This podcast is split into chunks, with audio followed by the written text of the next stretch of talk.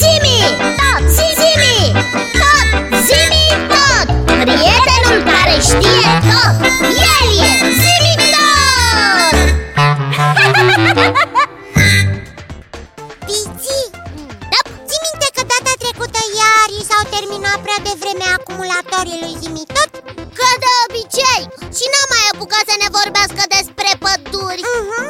Abia dacă ne-a spus câteva lucruri. Da, Dar eu am notat Ne-a spus că Ascultă Da. Un fag matur produce 1,7 kg oxigen în fiecare oră Și prelucrează 2,35 de kilograme dioxid de carbon emanat din țevile de eșapament ale mașinilor Astfel se purifică 4800 de metri cub de aer pe oră Asigurându-se nevoile zilnice de oxigen ale unui număr de 64 de oameni.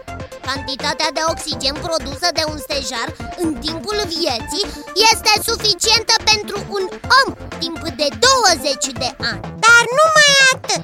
Și am impresia că mai sunt multe de spus la acest capitol. Mhm. Și eu la fel.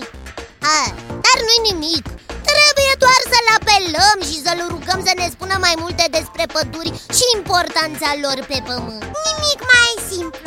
Zimi? Daiții, recepție ca de obicei. Inițiază secvența de căutare cu subiect Importanța pădurilor pe Terra.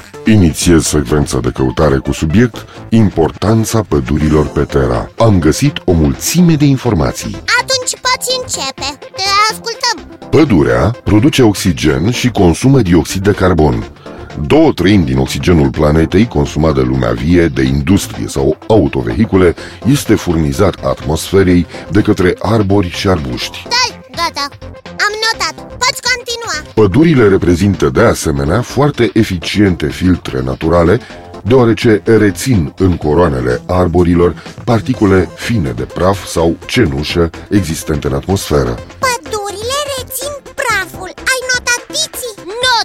Pentru protecția mediului înconjurător, constituie cel mai important factor natural, eficient, stabil, inepuizabil. Aceasta are rolul de a stabiliza clima locală și a conserva calitatea solului. Dar tot pădurile ne dau și lemn Daviții Lemn. Acest material a fost utilizat din cele mai vechi timpuri pentru primele arme, pentru primele unelte, în construcții de locuințe sau pentru pregătirea hranei.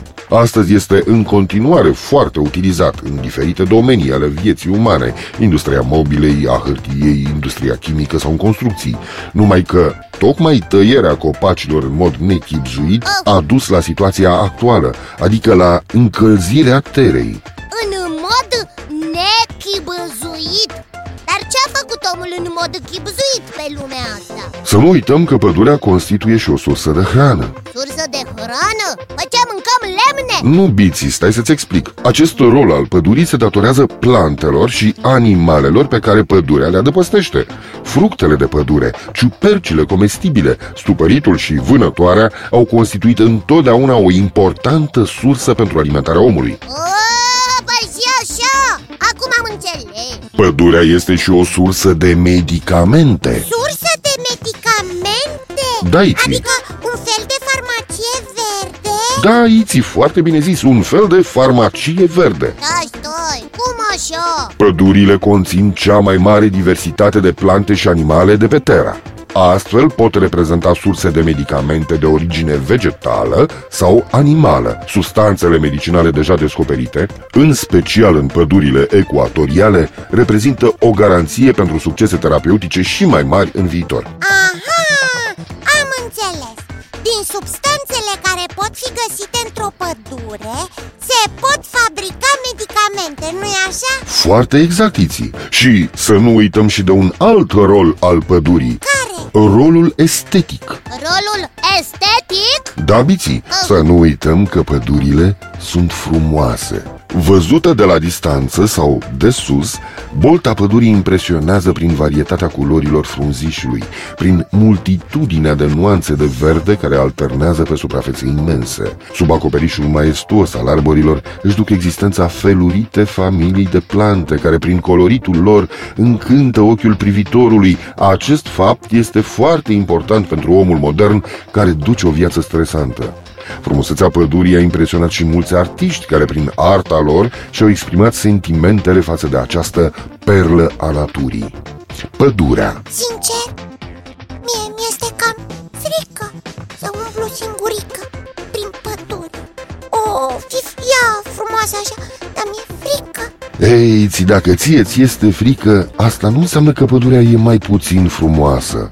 Numai că din ce în ce sunt mai puține păduri în lume. Au, au fost mai multe?